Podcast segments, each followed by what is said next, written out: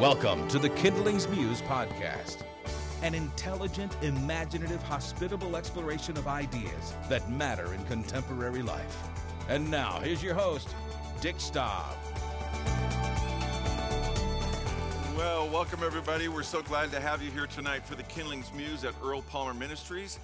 For those listening to the podcast, this event is taped for podcast in front of a live audience at Kane Hall on the campus of the University of Washington. Go Huskies. Each month, Reverend Earl Palmer selects a book every thinking Christian ought to have read. Tonight, our subject is The Man Born to Be King, written by Dorothy Sayers for the BBC. It's a radio drama based on the life of Jesus, produced and broadcast by the BBC during the Second World War. And here to give us his overview of the importance and significance of The Man Born to Be King is Reverend Earl Palmer. Join me in welcoming Earl.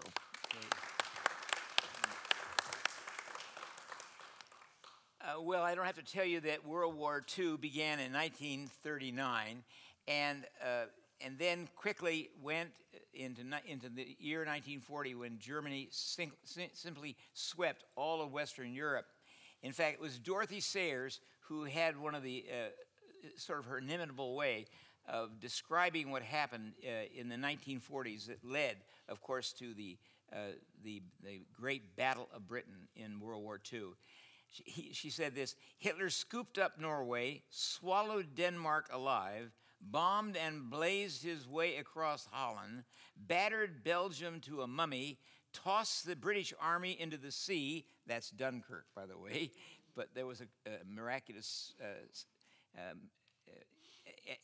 escape from Dunkirk, but that was the miracle of Dunkirk. But all these troops were thrown to the sea.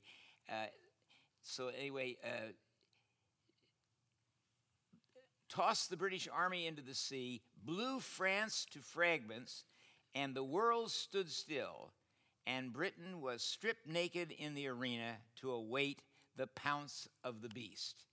And that is the way she described it in 1940, when actually she wrote that soon after Churchill became the prime minister in May of 1940. And then, of course, the Battle of Britain was underway in the late 1940s, and especially in 1941, 42, and all the way to 44. And it very much felt, the intensity was felt with the bombing raids, in constant bombing raids of London. And so Dorothy Sayers was invited, as was C.S. Lewis. Tonight, we're not talking about Lewis. The British Broadcasting Company, trying to keep the morale of the people up, invited two British authors to play a role to encourage the British people. And one was C.S. Lewis. And he gave, starting in August of 1941, he gave some 29 broadcast talks. And they were they later became the book Mere Christianity. But those broadcast talks were invited by BBC to have Lewis speak to England during that time. And then in December of 1941, BBC came to Dorothy Sayers, the famous novelist, who everybody knew because of Peter Wimsey and everybody knew because of her plays on the London stage and her fame as a scholar, but also mainly a mystery writer. She wrote 15 mysteries that were very, very popular in England. And they invited her to present an epic sort of radio broadcast that would be done by actors. Their idea was to have 43 actors, which they ended up with 43 actors that would do it in sequence, month by month by month. And what happened was that this presentation, this radio broadcast, or radio play would be performed from December of 1941, which is probably the darkest hour of the Battle of Britain. The United States was not in the war. No one wondered if America would get in the war. Otherwise, Britain felt they were there. They were, like she says, they're stripped naked, waiting for the pounce of the beast. And so, is a dark hour, and this play was performed from 1941, December, to October of 1942. And she then wrote this script. They invited her to write the script. It's interesting. James Welsh, the same director of broadcast at BBC who invited C.S. Lewis to give the broadcast talks, then turned right around and went to Dorothy Sayers for some drama. Now, originally, the idea was that Dorothy Sayers would write this drama for the children's hour. See, Lewis was going to be the adult hour during BBC's attempt to encouraged Britain during the Battle of Britain. And Dorothy Sayers, they felt this novelist would write, and she said she'd like to write the story of the life of Christ. She'd like to write a presentation of the life of Christ. And so they said, that's wonderful. Let's put it in the children's hour. And then, of course, unfortunately, though, this lady whose name was Jenkins, who was in charge of the children's hour, taking it a little bit out of the hands of James Welsh, who was the head of all the adult programming at BBC, she then said, "Oh, Miss Dorothy Sayers, we're so grateful that you're going to do this." And, of course, she read the first script, the first sort of, you might say, introductory script of how it would start. And she said, "Yes, it's just wonderful, and you're doing such wonderful stuff. Of course, we'll edit it down to make it child appropriate." And they said, that of course you understand, we have to do that. They already, Lewis's speeches had to be checked by the censor to make sure you didn't give away government secrets. But they said, we'll try to make the language a little more appropriate for children. Whereupon, now this gives you an insight into the personality of Dorothy Sayers. She took the contract the BBC had written to her, and she tore it up into little tiny pieces and put it in an envelope and sent it back to BBC. She said, I am not writing for the children's hour. And she originally agreed to do it, but she said, I'm not letting anybody edit my material. She's like J.R.R. Tolkien. No one touched Tolkien's stuff. No one touches my writing. And if you don't like what I write, then so then she tore it all up in tiny pieces and sent it back as a letter to BBC. Well, fortunately, the crumbled letter went to James Welsh, and James Welsh says, no, we don't want to lose Dorothy Sayers. So he fired Miss Jenkins, and in effect, he said, no, we'll do other things for children's hour. And we'll do a lot of things for children's hour, but we're going to move Miss Sayers into adult programming. So whew, that was a great relief. And then he did a brilliant thing. He chose as the director for her play a very famous man in England, Val Gielgud. That would be the brother of Sir John Gielgud. Sir John Gielgud is probably the most famous actor in all of England. And but his brother, also famous as a director, was Val Gielgud.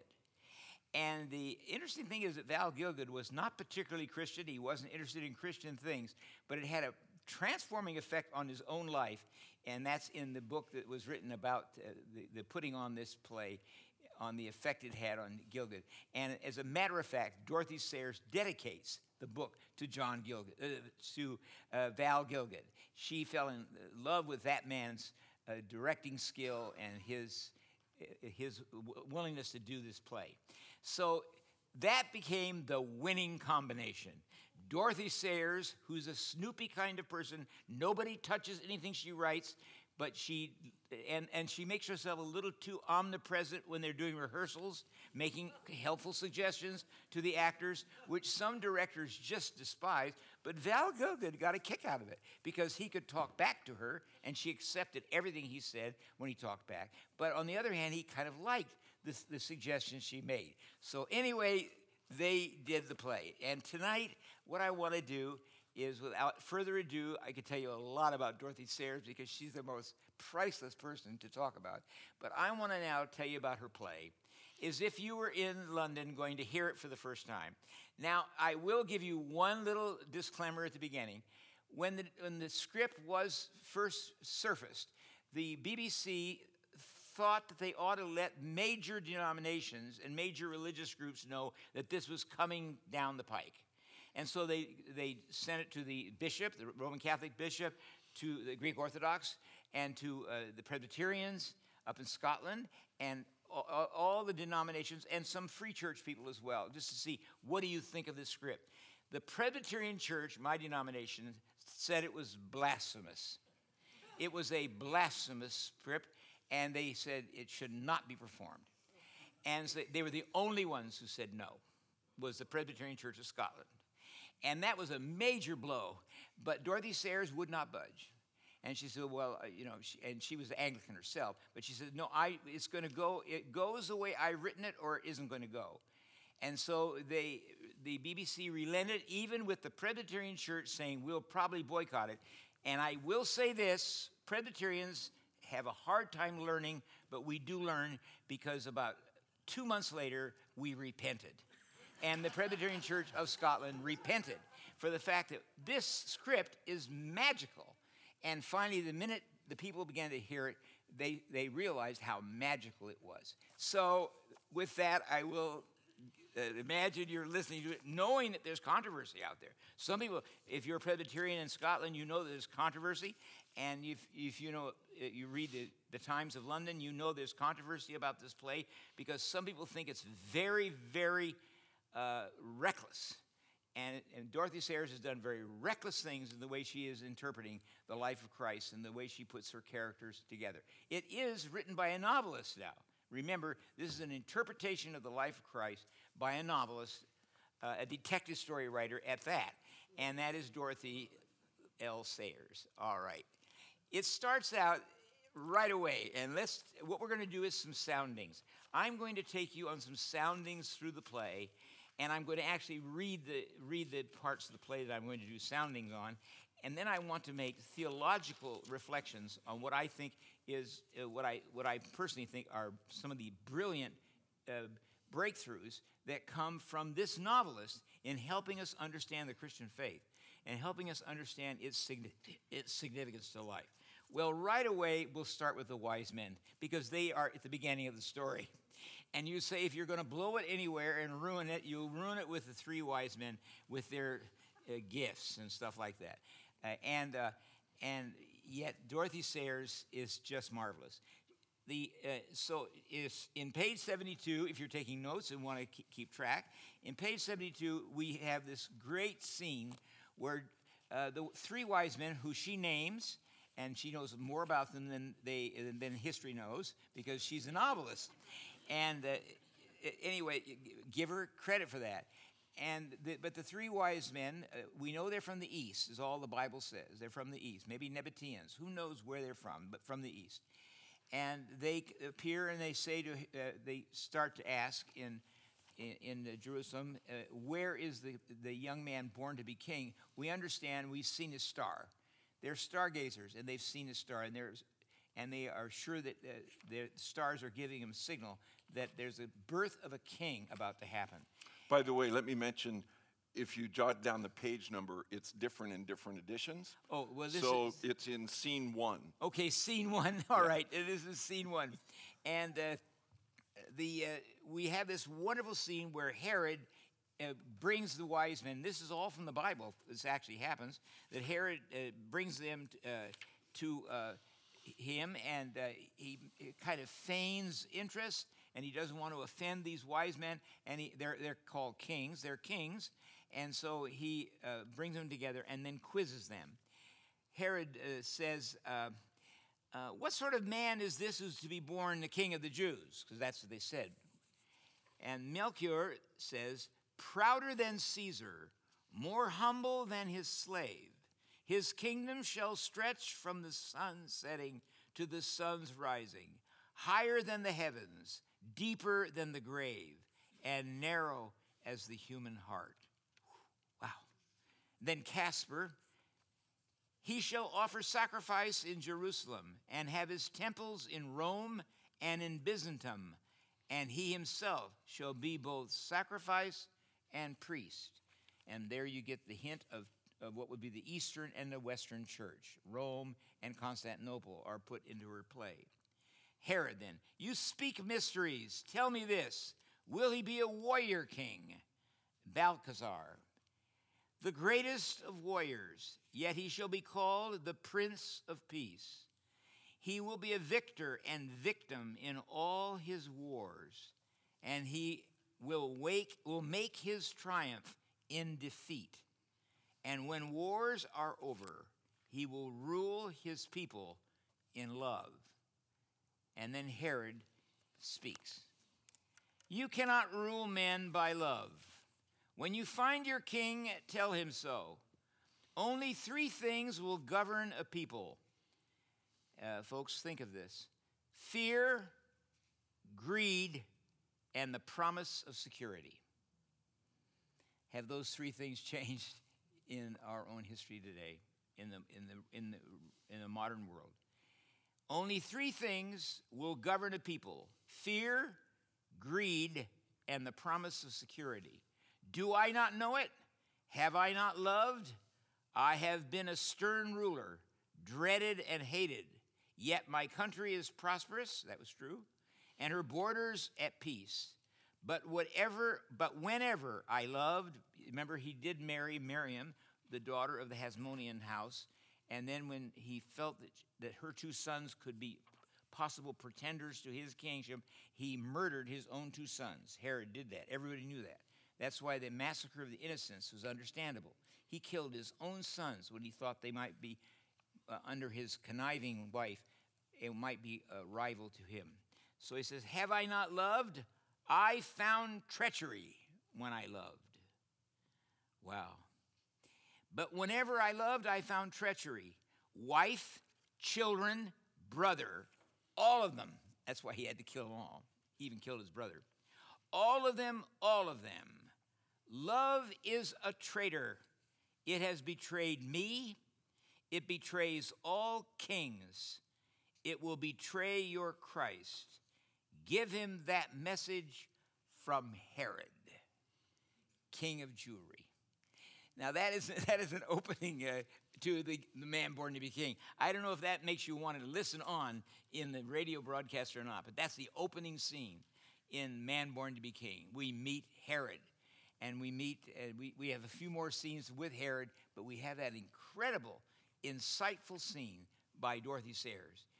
And imagine her insight into Western political history at that time, or the history of the world. Only three things, she says, and tyrants rule with three things: fear, greed, and the promise of security. All right, so there's our first marker. Now let's take a look at characters we meet in the text. We meet Matthew. And I want to take do a small reading from Matthew, because this was part of the controversial part of her script.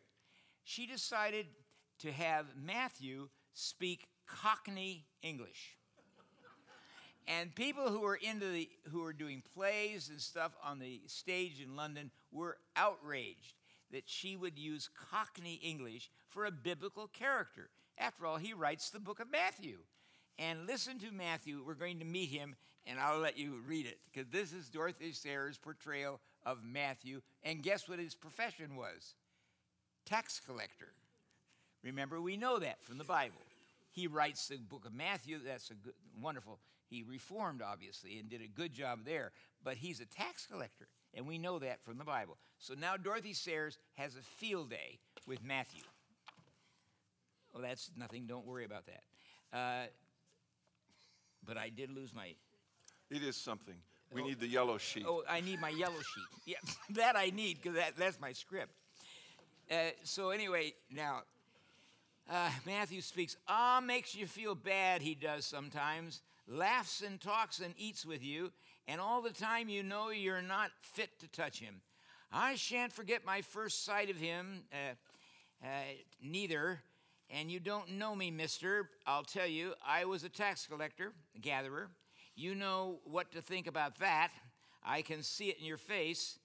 One of the dirty dogs that works for the government and makes his profit out of selling his countrymen.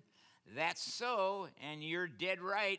Well, see here, when I came down the street the other day, I don't mind telling you I had a pretty good morning. Patting myself on the back, I was thinking how I managed to put the screw on some of those poor devils of farmers and salt away a tidy bit for a rainy day. Matthew, I said to myself, you're getting warm, man. And I looked up, and there he was. Hello. I thought, here's the prophet.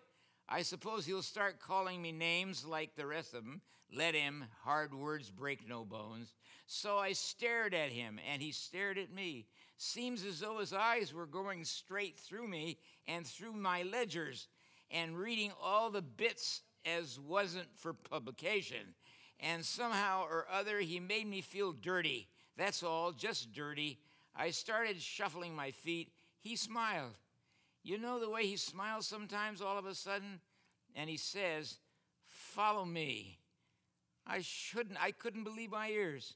I tumbled out of my desk. Away I went up the street. I went after him. I could hear people laughing and some people spit at me, but I didn't seem to care. That's the opening of Matthew in The Man Born to Be King. And some people said, well, now you're going too far, Dorothy Sayers. But she decides that she's going to have the one character, just a Cockney English character, just like you'd see on the street. And and then he goes to his banquet, and that's a hilarious story too. And the people didn't, the Pharisees and other people looked down on Jesus going to the banquet with him. Remember, he's a tax collector sinner. In the notes to the director, she describes Matthew as a contemptible little quizzling official. Yeah. Very demeaning. Yeah, by the way, that's another good thing. I'll give you one insight into that next, because in every one of the great chapters, she has notes of her own description for the actors, of what she feels that actor, the part that actor should be playing. And so she does explain. Now, the next character I want us to look at is Judas, because Judas gets probably the most attention through Man Born to be King among the disciples. He is a very complicated character. And Dorothy Sayers, I think, does a remarkable job in helping us to understand this complex man, Judas Iscariot. And it's interesting when we first meet him, and also the way she describes him, and when we first meet him.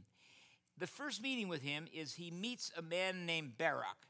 Okay, Barak is going to play, he's a fictional character that Dorothy Sayers creates, but he is a zealot, a political zealot. And Barak is going to be sort of the alter ego to Judas all the way through. And he's going to appear all the way through in Man Born to be King is this man Barak, who is a zealot in the zealot party. And that makes us feel, and many scholars feel, that Judas was himself involved in the zealot movement. That's a highly politicized movement that cared about the freedom of winning the freedom of Israel away from the Romans and stuff. And so Judas then is immediately, when we first meet him, Barak says, I belong to the party who wants to free Israel. Is that plain enough? Because Judas is meeting him for the first time. And Judas says, yes, ... Come and see me privately. My name is Judas, Judas Iscariot. Barak says, Judas Iscariot, I shall remember. And then that is the opening when you first meet them. Then a little later, we get more insight when Dorothy Sayers herself gives her own in the notes.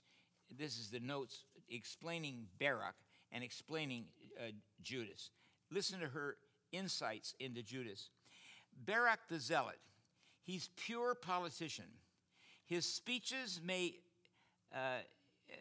have topical appeal. Barak sees Jesus. By the way, this is the only place in the whole play where she mentions the Nazi party in Germany. Isn't that interesting? You heard what she thought about the Nazis, in which she talked about swallowing up Denmark and everything. She says, he has topical appeal. Barak sees Jesus as the Nazi party may have seen Hitler, the heaven-sent spellbinder. See, this is after he's had a very popular moment, like the feeding of the 5,000, and great crowds came to him.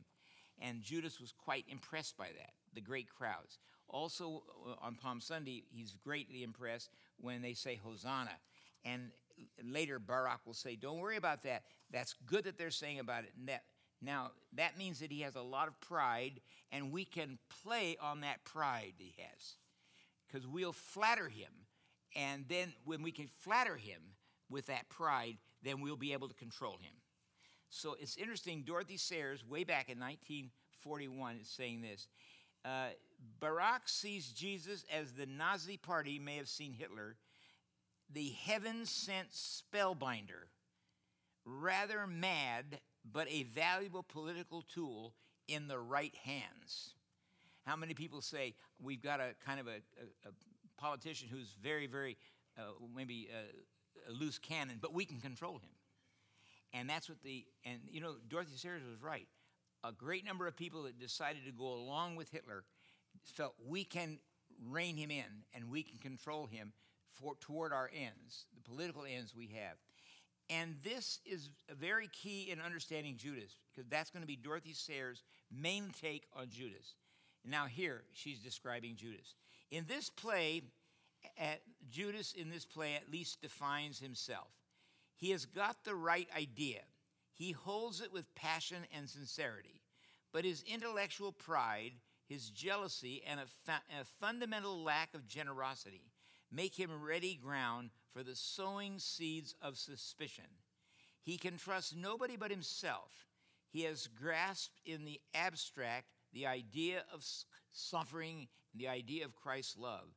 And does Jesus really understand what it means? He proclaims that Jesus is incorruptible.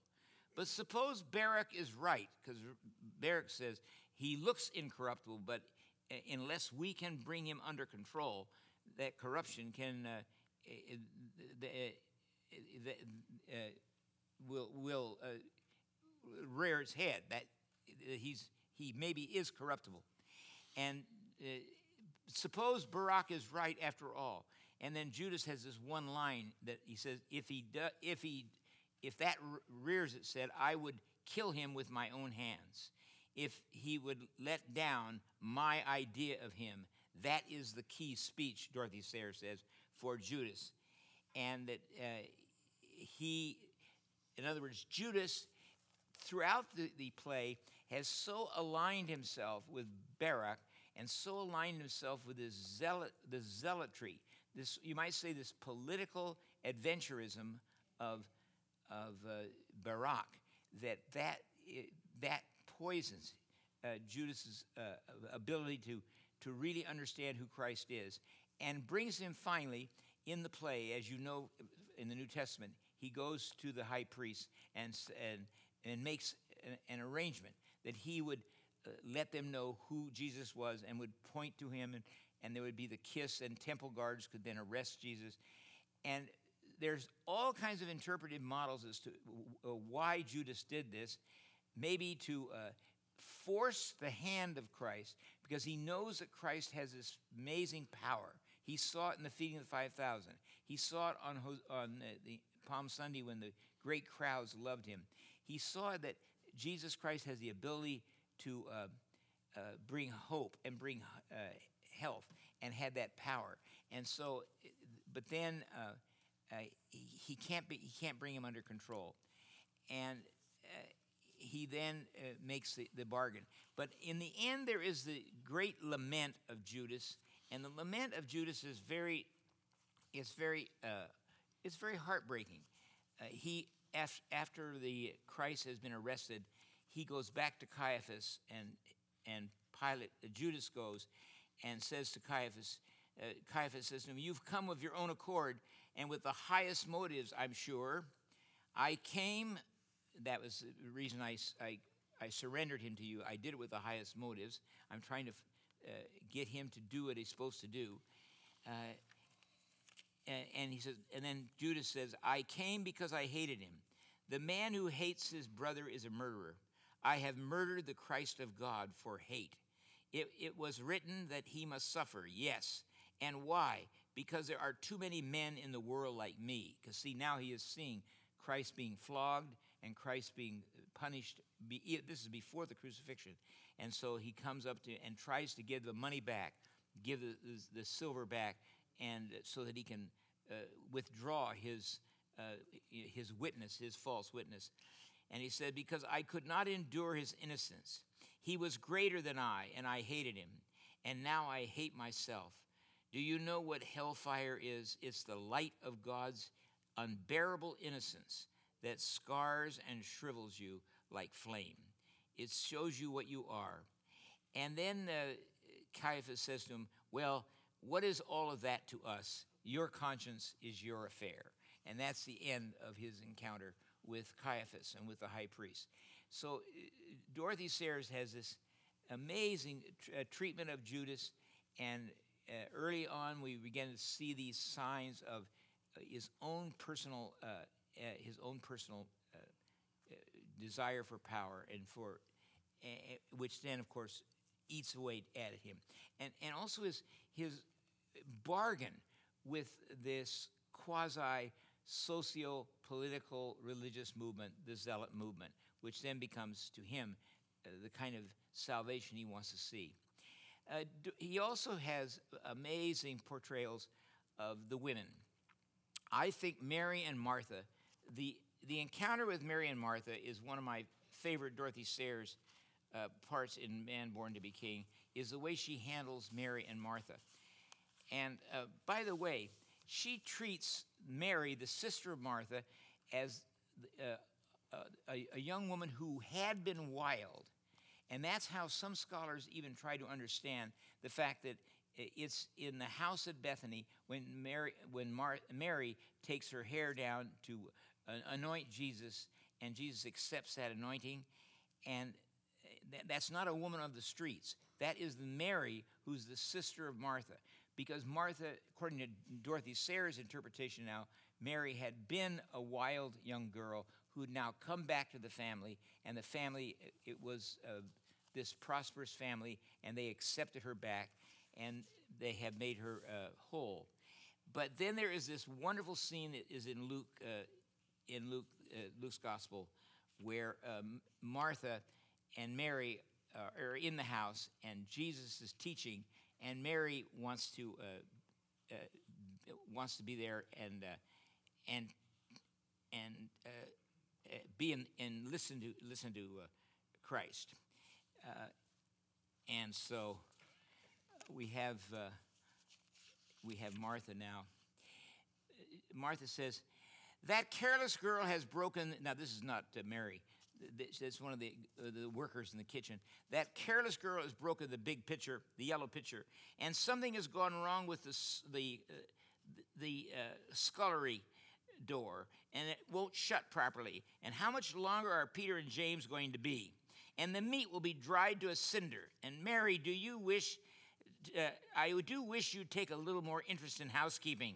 There's too much work for one pair of hands. And now that Abigail isn't of no use at all. It's all very well for men to sit and be talking all day, but a woman's place is in the kitchen. Rabbi, now she comes to Jesus. Remember that great scene in Luke? And she comes to Jesus and says, Rabbi, why do you encourage Mary to leave everything to me? Don't you think it's a little unfair? Do tell her to come and help me. I use it when I teach on prayer. I say that's an example of prayer. It's a prayer. It's except that you're telling Christ what to do in the prayer. But he says, make her come and help me.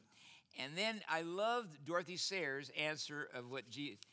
Actually, in the actual biblical text, the text is just this. Martha, Martha, you are troubled over many things. That's the text. And in the tradition of the Jews and the use of language, when you say someone's name twice, that's a sign of affection. So now Dorothy Sayers is going to give you that in a beautiful way here with the speech she gives Jesus. Jesus says, Martha, dear, see, you are the kindest soul alive. Martha, Martha, you're the kindest soul alive. You work so hard, and you take so much trouble about everything. except perhaps now this greatest thing of all, the thing that Mary cares about. She chose the better part, and you must not take it away from her. And so that's how Dorothy Sayers handles Martha and Mary. And then, of course, also she preserves, I love the fact that you need John's gospel with Martha. She preserves the fact that Martha's the one that meets Jesus at the death of Lazarus scene. And she's the one that meets him, and she points that out in Man Born to be King. And it's Martha, not Mary. Mary's in weeping with the other people at the death of Lazarus. But it's Martha who says, Lord, we did send for you, and you waited 2 more days and didn't come. We did send for you, and now, Lord, I know whatever you want to do is right. I trust you. And Jesus says, do you believe in the resurrection? She says, yes, I believe in the resurrection. And then it's Martha who hears this wonderful I am, all the I ams, and Dorothy Sayers preserves that. It's Martha who hears the great I am. I am the resurrection and the life. He that believeth in me, though he were dead, yet shall he live. Do you believe that, Martha? And she says, yes, I believe. Martha is the great woman of faith, and not just busy in the kitchen. Isn't that great? So Dorothy Sayers preserves Martha, and I am grateful for that. But also I'm grateful for the way Dorothy Sayers has the rebuke of Martha. Now, one other controversial scene, I hope I have time for one more, is Mary Magdalene.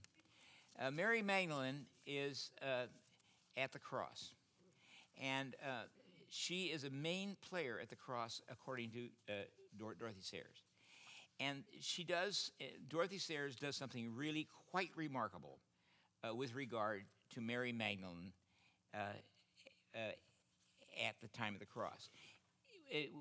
When Jesus being crucified, John, we know from the New Testament text that John is there with his mother Salome, and his aunt Mary, the mother of our Lord, and Mary Magdalene. Those women plus John, the young. You say, well, why is John there? He's the youngest of the disciples.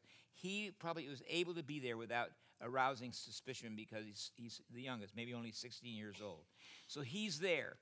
But they can't get near the cross because in Roman crucifixion, they didn't allow anybody to stand near the cross. They were to walk by the cross. It was meant to be a show that the Romans were putting on, and no one could stay. But yet we know from the New Testament that they were at the foot of the cross. And, of course, all the art of the crucifixion of Christ, the mother of our Lord is there, the great Rembrandt, the mother and the women are there, and John is there. And so we know that from the text. But yet in Roman crucifixion, if she did all her research, that's not the way it was. Those who were crucified were on the side of the road. It was always in a public place where the people walked by and wagged their heads and made fun of them and saw them. But nobody stopped. And so now's the thing that Dorothy Sayers, the novelist, tries to figure out. How is it that Mary Magdalene and the mother of Jesus are able to get to the cross and have time there? And so she creates a scene, and I think it's really quite remarkable what she does in the scene that she creates. The centurion says, pass along, please. Now, my lads, stand back. You can't come any closer. And then John says, pray, good centurion, let us pass. We are friends of Jesus of Nazareth. Then you better steer clear of trouble. Take these women away. It's no place for them. And then the Virgin Mary, sir, I am his mother. I implore you to let me go to him. Centurion, sorry, madam, can't be done. Corvus, keep these people moving. Now you go home quietly. And then Mary Magdalene says, Marcellus, do you know me? Centurion, no, my girl. Never saw you in my life. And then Mary Magdalene says, has grief so changed my face? Quick, Marys, pull off my veil, unpin my hair. Look again, Marcellus. Is there another woman in Jerusalem with red hair like mine? Remember that Mary Magdalene had been a woman of the streets and had been a singer and dancer. We know that from the Bible. Now notice Dorothy Sayers, the novelist, is going to put that into this holy scene. the centurion says, Mary of Magdala. Soldiers, Mary, Mary of Magdala, where have you been all this time, Magdala? Mary Magdalene, by the feet that danced for you, by the voice that sang for you, by the beauty that delighted you, Marcellus, let me pass, let us come. Marcellus says, beauty for living men. What is this dying man to you? He is my life, and you have killed him. Think what you like, laugh at you will, but for old sake's sake, let Mary Magdalene pass, she says. The first soldier, oh no, don't my lass. The second soldier, not without paying. Third soldier, sing us one of your old songs, Mary. And then the soldiers, that's right, give us a tune, sing girl, sing, make us laugh, make us cry, Mary Magdalene. Mary distracted, my songs, I've forgotten them all. Wait, I'll try. What will you have me, lads? Roses of Sharon, Dinah dear, or home again? Soldiers applauding, home again, home again. And then Mary sings, and Dorothy Sayers has this song in The Man Born to Be King. Soldier, soldier, why will you roam? The flowers grow white in the hills of home. Where the little brown brook grows down to the sea, come again, love to me. And then here the soldiers join in the chorus. Pick up your feet for the long last leagues, no more pack drill, no more fatigues, no more roll call, no more bugle call. Comedy halt and stand at ease. Sunlight, starlight, twilight, and dawn, the door unbarred and the latch undrawn, waiting for the lad that I... And then she says, I can't go on. And then the centurion says, all right, Mary, let her pass, lads. And the mother and the friend, that'll do, no more. And that they get to then have that scene at the cross, according to Dorothy Sayers. Well, do I have time for one more reading? It's your show. Okay. And it's your birthday. And, oh, it's my birthday, but it's my show. One other Dorothy Sayers' touch has to do with Pontius Pilate. During the trial, right in the middle of the trial, a slave comes up to Pontius Pilate while he's hearing the case against Jesus, and the slave comes up and says to him, your pardon, Excellency, a note from Her Excellency, the Lady Claudia. That's the name, the traditional name of the wife of Pontius Pilate. Remember in the book of Matthew, the wife of Pontius Pilate sent a message to him. Now, Dorothy Sayers is going to reflect on that message. Sent a message to him where she said, have nothing to do with this man. But so anyway, your pardon, Excellency, a note from Her Excellency, the Lady Claudia. She asked it should be delivered immediately, wherever you were. And Pilate says, hey, well, here, put it right here. Put it here. I'll get to it later. And then he goes on for the trial. And the trial is now over. And he is declared that the ibis ad crucem, thou shalt go to the cross. He's condemned Christ to the cross. And then finally his wife comes up to him and sees him. She comes up to where he is. And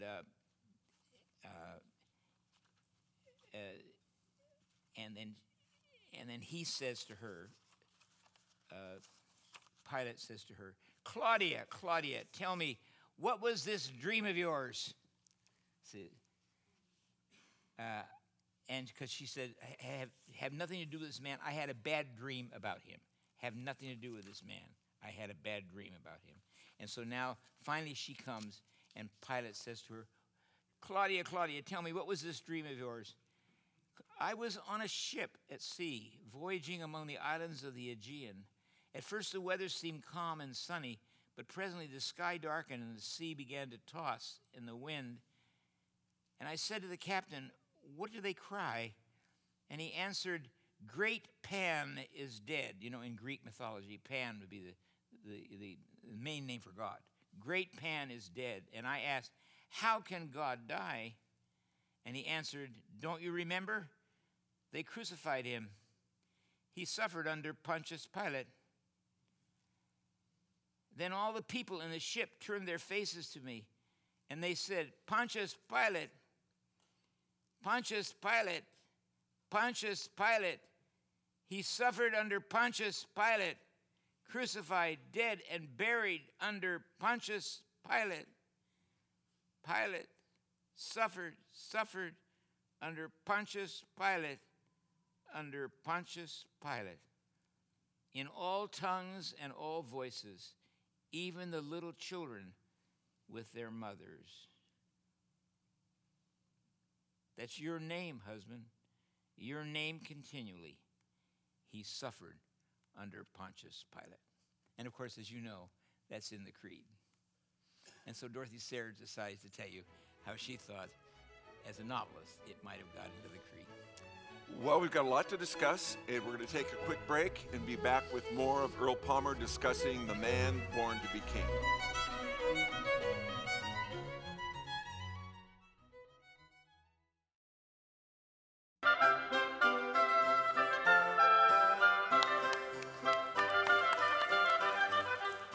Well, the room is abuzz with conversation. And we're having the most interesting conversation tonight, The Man Born to Be King, written by Dorothy Sayers for the BBC during World War II. Around the same time, C.S. Lewis had been contracted to do his talks in which he explained Christianity to a so-called Christian nation, something that we could use at times in our own culture. I'm interested just in going back to what I just mentioned about Lewis doing the BBC talks that became Mere Christianity, and Dorothy Sayers, of course, two big literary figures. How well did they know each other in Tolkien? You know, we know about the Inklings, Bird and Baby, had conversations. Was she ever a part of that group officially, or did she know them well? Did they know her? The Inklings was a male-only group. And it stayed that way because maybe they regret that. Maybe they did regret it a little bit toward the end. But their tradition at the Inklings was no one could join the Inklings unless everybody in the Inklings agreed that that person could join.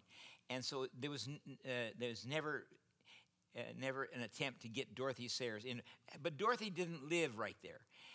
That would have been harder for her to come because she was. But did they, other than correspondence, did they actually meet often and have conversations? Lewis had the greatest regard for Dorothy Sayers, and he wrote the most beautiful tribute to her at her death in 1957. And she was older than he was. She was born in 1893. He was 1898. But you know, he absolutely. Did you know that he read Man Born to Be King every year at Lent as his Lenten devotional? Hmm. You know who else loved Man Born to Be King? Karl Barth. Karl Barth absolutely loved this book. These are things inquiring minds want to know. Yeah, That's amazing. But at any rate, and there's a wonderful letter that Dorothy Sayers wrote in spoof to Lewis during the midst of her program, because see, Lewis was doing his radio broadcast long after she had stopped her show, and she kept getting a lot of mail, and she wrote, and kind of using the Screw Tape, she says, "God is at his, he's unscrupulous now again, and I've got all these people writing to me who don't believe in miracles. You have got to write something on miracles for me." And then Lewis did write Miracles. Wow. And that would be 1947 is when he wrote Miracles. And Dorothy Sayers, he gives credit to Dorothy Sayers for having told him, "You've got to write something on miracles." Now, Tolkien wasn't altogether pleased that C.S. Lewis was writing books that had theological content, because he felt Lewis was a literary guy, and he was a little nervous about a literary person doing theology. Is that true? No, I think that's overplayed. But a lot of people have overplayed that feel that, Tolkien respected, they had a different gift. Tolkien is going to play his gift in a different way. Think about it for a minute. Tolkien started writing what became Lord of the Rings at the end of World War I. While he's still in a field hospital. It's when he starts to write it because his friends said, John Ronald, you must finish our story. And he felt that he was commissioned by his four friends, three of whom died in the Battle of Somme. He felt he was commissioned by these friends to finish our story. And so he started working on it, and he worked on it all the way through the 30s. He took one little break to write The Hobbit and some other technical works he wrote. He did not publish The Lord of the Rings until 1957, 55, 56, 57, in three volumes, because Lewis forced him to do it.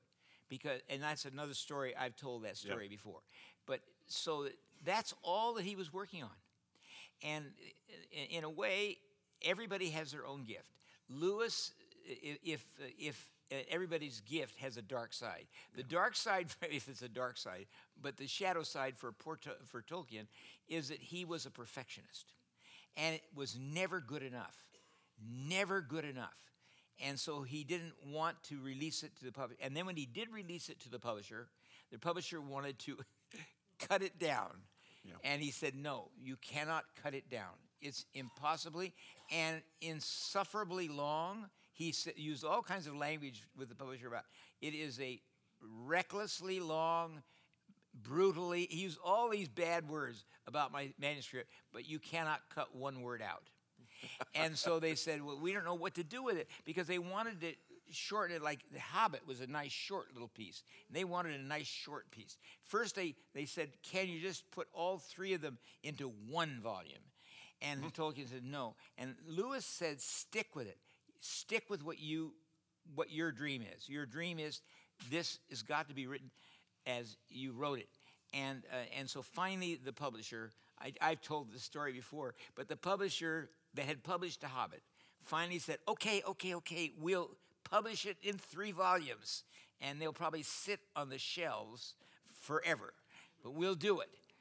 But instead of giving you an advance, which is what you're supposed to do with authors, you know, like Hillary got the Obama's got $1 million advance on the book they're writing, and that's what the famous writers are supposed to get. And he, after all, he was a well-known writer from writing Hobbit, though it was only modestly successful. But his publisher said, "Yeah, we'll publish it, but we'll give you a % of profits instead of an advance." And Matthew would have liked that deal. And that meant that the estate got millions of dollars from those books. Great. Millions and millions. That's great. But not for Tolkien, because he died by then. But his estate got them. Last night, just happenstance, 60 Minutes had a feature on an upcoming Broadway adaptation of To Kill a Mockingbird. And they have a buzzy creative team, including Aaron Sorkin, who did West Wing, and it's going to star Jeff Daniels. But interestingly, they were sued by the estate of Harper Lee because they felt that the estate saw deviations from the source material, particularly in depicting the attitudes of Atticus Finch, one of the story's main characters. Now, they did later settle, but there is an interesting kind of comparison to what happened with The Man Born to Be King, because you told some of the wonderful insights that she brought. But there were also some areas where people, may have had a problem. Like she had Nicodemus saying that he could not accept that Jesus was, ultimately the I am. He could accept this, and that's not anywhere in the New Testament text. So she did do some things with some characters that were jarring and thought-provoking. But I wonder if there was an interest group for the estate of the Bible, if they would have sued. No, because... what's the issue of art and taking freedoms with developing characters and so forth? And the thing, I would give Dorothy Sayers a high mark here, because what she does is that she will take a character, like Nicodemus is a perfect example. The rich young ruler is a perfect example. And if you're going to be faithful to the New Testament, what you have to say about Nicodemus is he had that great encounter in John 3, he does appear saying, do we actually condemn an innocent man without a hearing on the Sanhedrin? But you have to say this about Nicodemus, the story's not over. Yeah. But don't say, and he became a wonderful dispensational Christian and fulfilled, got involved. Went to Dallas Seminary. And got into our movement and got into our, and became, and believed what we believe. Yeah. You can't say that. But you can say that the story's not over because Nicodemus is left. In fact, I've made a big thing about that in biblical characters. Did you realize that the great number of biblical characters are unfinished stories, including St. Paul? Yeah. It's an unfinished story. And but isn't there a difference between saying it's an unfinished story and putting words in the mouth of someone that we don't have any evidence were consistent? Okay. Because here's exactly what Nicodemus said. Nicodemus, of course, is in John chapter 3. And I agree with you completely. We can't build a whole theology around his born-again comment. But Nicodemus, when he's with the Sanhedrin, and they're discussing what to do about this Jesus, he says, he's in the high priest's house. He said, I'm prepared to believe Jesus is a great teacher, prophet, perhaps even Messiah, but I can do so no longer. He has claimed he is the Son of God.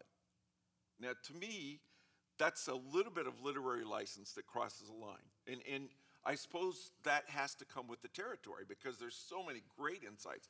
Like in The Rich Young Ruler, Jesus tells the rich young ruler that he's got to give away everything.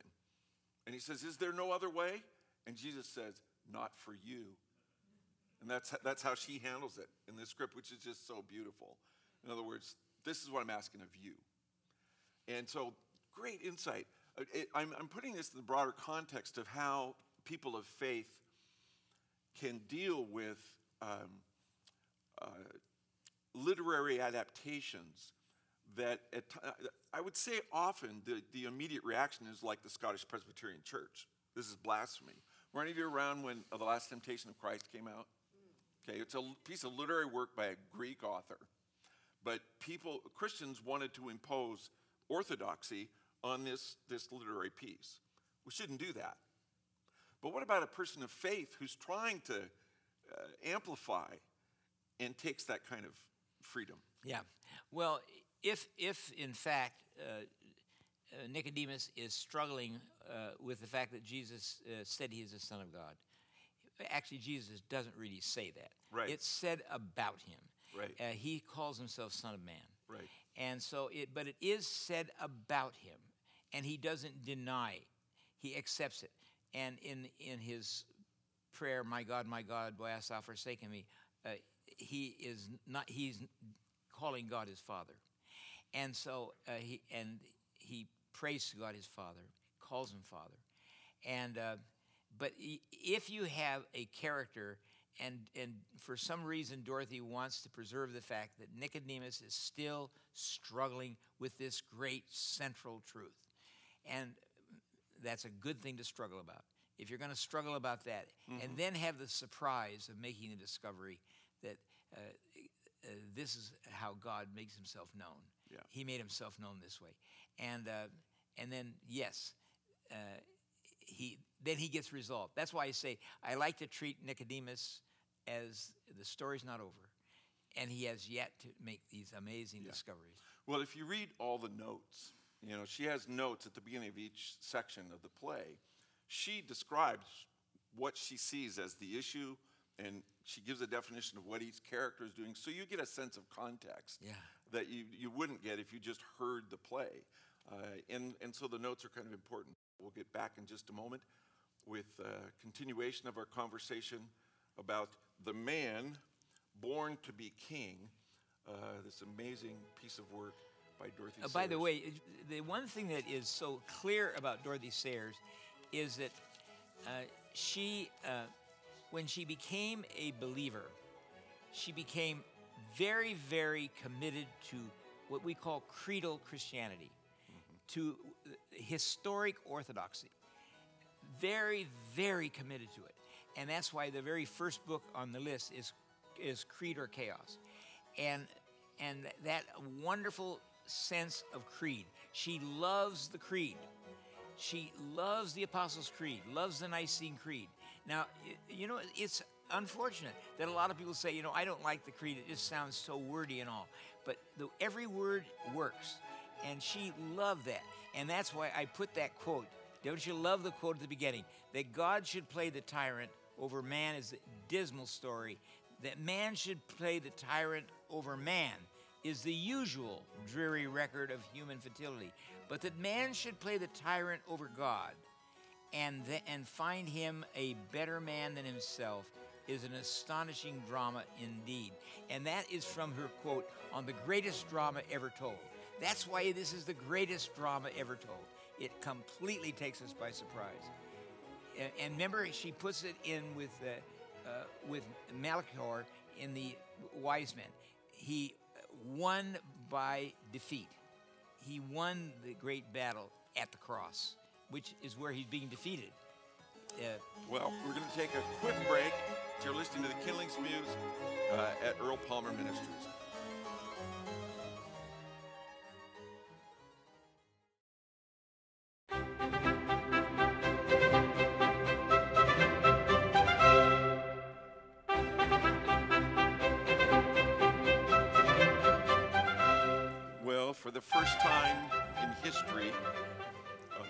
Muse at Earl Palmer, we have, through I'm sure our wit and wisdom, pummeled the audience into complete silence. But which means I get to ask another question. And actually, I have a guest that drove me down my wheel, man, as I call him. And I told him today it would be an interesting. It's a difficult subject. You haven't read the whole text, and it's a difficult text to get a hold of because it's pretty much out of print. So, although it's been republished by Whip and Stock, I noticed. Earl's got that edition. Let's finish up with this. In the beginning of the book, in the introduction, Dorothy Sayers said that she felt that the inherent drama of the gospel story has become muffled by familiarity and a general failure to think of its characters as real people. She was determined to give the play's dramatic immediacy, featuring realistic, identifiable characters with human emotions, motivations, and speech patterns. That's what she set out to do. And of course, we've talked about C.S. Lewis's experimenting criticism, and so we know what Lewis felt about the way you approach a piece of art is by what it was trying to what it set out to accomplish. So, how would you say Dorothy Sayers succeeded or didn't succeed in accomplishing what she had set out to do? First of all, one interesting marker is, and I don't have that book with me tonight, but Justin Phillips, who wrote a book about the BBC and both Dorothy Sayers and Lewis, but since I just was going to focus on the play itself, I didn't bring that book here. But he tells the story in there of when the cast was performing the crucifixion scene, that the young man that played the role of Jesus became. In fact, it's Val Gielgud who told this story, that when the young man that was playing the role of Jesus broke down and cried, and he's an actor and knew the lines and knew what he was doing, and then it ended, and he just walked out, and with the tears were streaming down his face because it had so gripped him, and that was actually narrated by Val Gielgud, who also became so touched by the reality. There was a kind of reality level that, for me, the treatment of Mary Magdalene is just terribly touching to see this novelist creating a kind of plausible scene. How was she able to get the soldiers to let them stop so that the mother of Jesus could be there? And John and Salome, and they could be there. How could she? Or how could young John? Notice in the opening of the scene, John tries to do it, and they just brush him aside. They say, young boy, go away and lead those ladies away. And then it's Mary Magdalene who does this song. And I mean, to me, that was just so moving. That was her gift. That's what she had. That was the access she had. And I was very touched by that. Another example of a character that's developed in the play that the connections are not made in Scripture is that you have the scene at the beginning where Herod is commanding a soldier to carry out his order that all children under the age of 2 be killed in Bethlehem. Yeah. And the soldier, Proctolus, says, "I won't do it," he says to Herod. "I am a Roman, and Romans do not kill children." And his friends, and Herod said something like, "You know, you're a fool, but a good-hearted fool," and doesn't punish this soldier. But what Dorothy Sayers does then with that same character is, remember, there is a centurion that comes to Jesus, and his son is sick and needs to be healed. And Jesus says, "Well, I'll come." And he said, "Oh, no, you don't need to come. I'm a man under authority, too. I know how busy you are. How, you know, if you will just say the word." And Jesus said, "Never have I seen such faith." You know, and in Dorothy Sayers telling the story, that's the same guy that refused to kill the children in Bethlehem. And then as the final note, at the crucifixion, that soldier was there. He was there at the crucifixion, and he's the one who said, people believe that Jesus Christ is the Son of God, and I believe Jesus Christ is the Son of God. So you see, artistic license sometimes creates some possibilities of looking at things differently. But that's also biblical, because it is a centurion who said, there is surely a character. This man is the Son of God. Right. Now, he doesn't mean the way we understand Son of God. Right. And so she weaves that and makes that fictional character all the way from the massacre of the innocents. That was one of the readings that I almost did, but just I'm glad you did it, because she weaves it through and then puts it at the end that he is the one. He gets that last word that Jesus has now died, and this centurion says, I believe that he must be the Son of God. You know, I guess one of the lessons for me is let's go back to my youth many centuries ago, in the 60s, and Jesus Christ Superstar had just come out, and I was the minister to students at that time at a Covenant Church in Redwood City, and I was always looking for ways to get students to engage Scripture. So I and the music had just come out. And there's a song where Mary sings, "I don't know how to love him. He's a man, he's just a man." So I had those lyrics printed on a sheet of paper, and then I had the biblical account on a column next to it, and we had 150 high school students. I broke them all into groups of 5 after we'd played this song, and I said, "What do you say to the fact that she says, he's a man, he's just a man?" And you had high school students getting interested in doing theology because they were aware that there was a different perspective than they learned in Sunday school. And they suddenly felt like, I have something to defend.